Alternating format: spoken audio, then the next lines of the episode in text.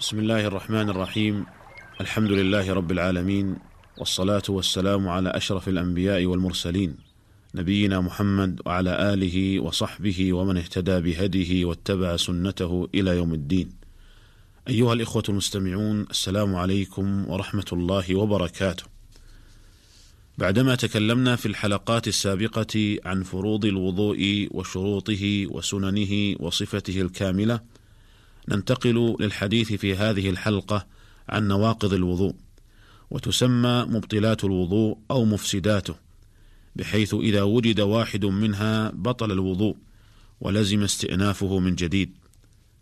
وهذه النواقض أو المبطلات عينها الشارع وهي إما أحداث تنقض الوضوء بنفسها كالبول والغائط والريح وإما أسباب للأحداث. بحيث إذا وقعت تكون مظنة لحصول الأحداث. كالنوم مثلا.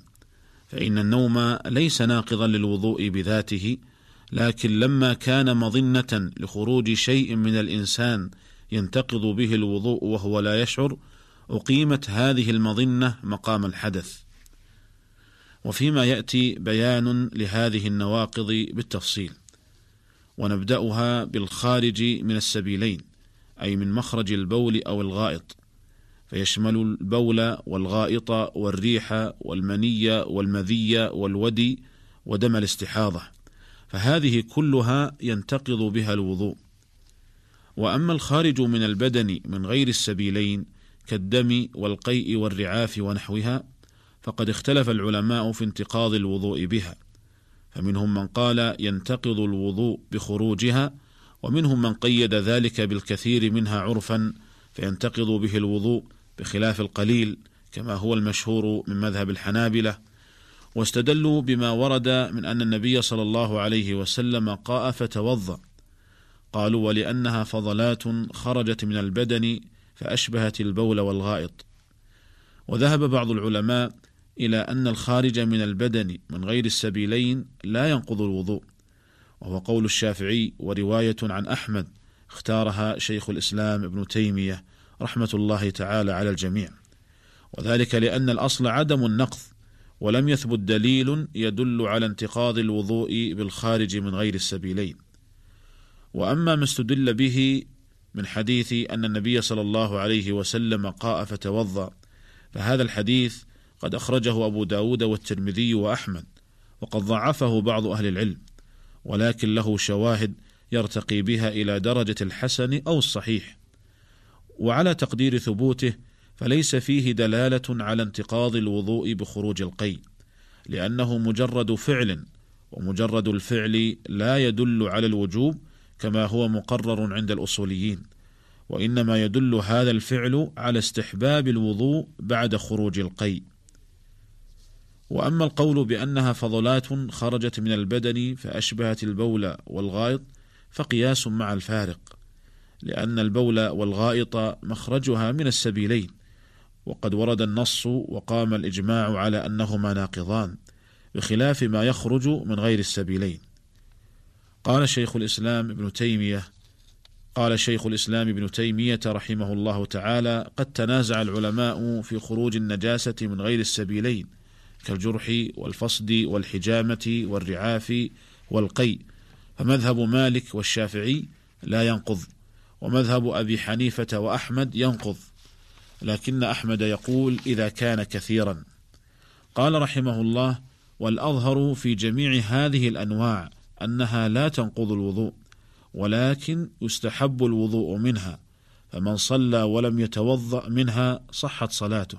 ومن توضأ منها فهو أفضل. انتهى كلامه رحمه الله. ومن نواقض الوضوء زوال العقل أو تغطيته. وزوال العقل يكون بالجنون ونحوه وتغطيته تكون بالنوم أو الإغماء ونحوهما. أما زوال العقل أو تغطيته بغير النوم فينقض الوضوء باتفاق العلماء. فمن جن ثم أفاق أو أغمي عليه ثم أفاق فقد انتقض وضوءه. قال الموفق بن قدامة رحمه الله أما غير النوم وهو الجنون والإغماء والسكر ونحوه مما يزيل العقل فينقض الوضوء يسيره وكثيره إجماعا. ولأن في إيجاب الوضوء على النائم تنبيها على وجوبه بما هو آكد منه. انتهى كلامه رحمه الله. وأما النوم فقد اختلف في كونه ناقضا للوضوء اختلافا كثيرا. والقول الصحيح الذي عليه أكثر المحققين من أهل العلم أن النوم على قسمين. القسم الأول نوم مستغرق يزول معه الشعور بحيث لو خرج من الإنسان شيء لم يحس به فهذا ينقض الوضوء. ويدل لهذا حديث صفوان بن عسال رضي الله عنه قال كان النبي صلى الله عليه وسلم يأمرنا إذا كنا سفرا ألا ننزع خفافنا ثلاثة أيام ولياليهن إلا من جنابة ولكن من غائط وبول ونوم. أخرجه الترمذي والنسائي وابن ماجه وهو حديث حسن. وقوله في هذا الحديث ونوم صريح الدلالة في أن النوم ينقض الوضوء. ولكن المراد به النوم المستغرق الذي يزول معه الشعور جمعا بين الأدلة. والقسم الثاني النوم اليسير غير المستغرق بحيث لو خرج من الإنسان شيء أحس به وهو ما يسمى بالنعاس فهذا لا ينقض الوضوء. ويدل لذلك ما جاء في صحيح مسلم عن أنس رضي الله عنه قال كان أصحاب رسول الله صلى الله عليه وسلم ينامون ثم يصلون ولا يتوضؤون. وعنه رضي الله عنه قال كان أصحاب رسول الله صلى الله عليه وسلم على عهد رسول الله صلى الله عليه وسلم ينتظرون العشاء الآخرة حتى تخفق رؤوسهم ثم يصلون ولا يتوضؤون. ولحديث معاوية رضي الله عنه أن النبي صلى الله عليه وسلم قال العين وكاء السهي فإذا نامت العينان استطلق الوكاء. رواه أحمد والدار قطني والبيهقي. وقد روي من حديث علي رواه أحمد وأبو داود وابن ماجه والبيهقي. وقد حسن حديث علي المنذري وابن الصلاح والنووي. والوكاء معناه الخيط والسهي أي حلقة الدبر أي غطاء الدبر. والمعنى أن الإنسان إذا كان مستيقظا يتحكم بما يخرج منه فإذا نام نوما والمعنى أن الإنسان إذا كان مستيقظا فإنه يتحكم بما يخرج منه. أما إذا نام نوما مستغرقا استطلق الوكاء فلم يحس بما يخرج منه. وهذا هو وجه كون النوم في هذه الحال ناقضا للوضوء. أي أنه مظنة لخروج الحدث منه فأقيم مظنة ذلك مقام الحدث حقيقة. وبهذا أيها الإخوة يتبين أن النعاس لا ينتقض به الوضوء وأما النوم المستغرق فهو الذي ينتقض به الوضوء.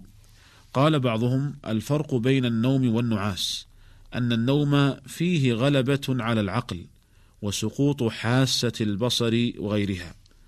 والنعاس لا يغلب على العقل وإنما تفتر فيه الحواس بغير سقوط. وقال الزركشي رحمه الله لا بد في النوم الناقض من الغلبة على العقل فمن سمع كلام غيره وفهمه فليس بنائم ومن سمعه ولم يفهمه فيسير أي أن النوم يسير. ثالثا ومن نواقض الوضوء أكل لحم الإبل سواء كان قليلا أو كثيرا لما جاء في صحيح مسلم عن جابر بن سمرة رضي, رضي الله تعالى عنه قال سئل النبي صلى الله عليه وسلم أنا توضأ من لحوم الإبل؟ قال نعم. قيل أنا توضأ من لحوم الغنم؟ قال إن شئت. ولحديث البراء رضي الله عنه أن النبي صلى الله عليه وسلم قال توضأوا من لحوم الإبل. أخرجه أبو داود والترمذي وابن ماجه وأحمد وهو حديث صحيح. قال الإمام أحمد رحمه الله فيه أي أن أكل لحم الإبل ينقض الوضوء حديثان صحيحان عن رسول الله صلى الله عليه وسلم. وقد بين الإمام ابن القيم رحمه الله الحكمة من كون لحم من كون أكل لحم الإبل ناقضا للوضوء. وذكر رحمه الله أن الإبل فيها قوة شيطانية وأن من يأكل لحم الإبل ويغتذي به تكون فيه تلك القوة. قال والشيطان خلق من نار والنار تطفأ بالماء فإذا توضأ من لحوم الإبل كان في وضوئه ما يطفئ تلك القوة الشيطانية. وقيل غير ذلك. وهذا الحكم أيها الإخوة خاص بأكل لحم الإبل. وأما أكل اللحم من غير الإبل فلا ينقض الوضوء. أيها الإخوة المستمعون هذا هو ما اتسع له وقت هذه الحلقة. ونستكمل الحديث عن بقية نواقض الوضوء في الحلقة القادمة إن شاء الله تعالى. والسلام عليكم ورحمة الله وبركاته.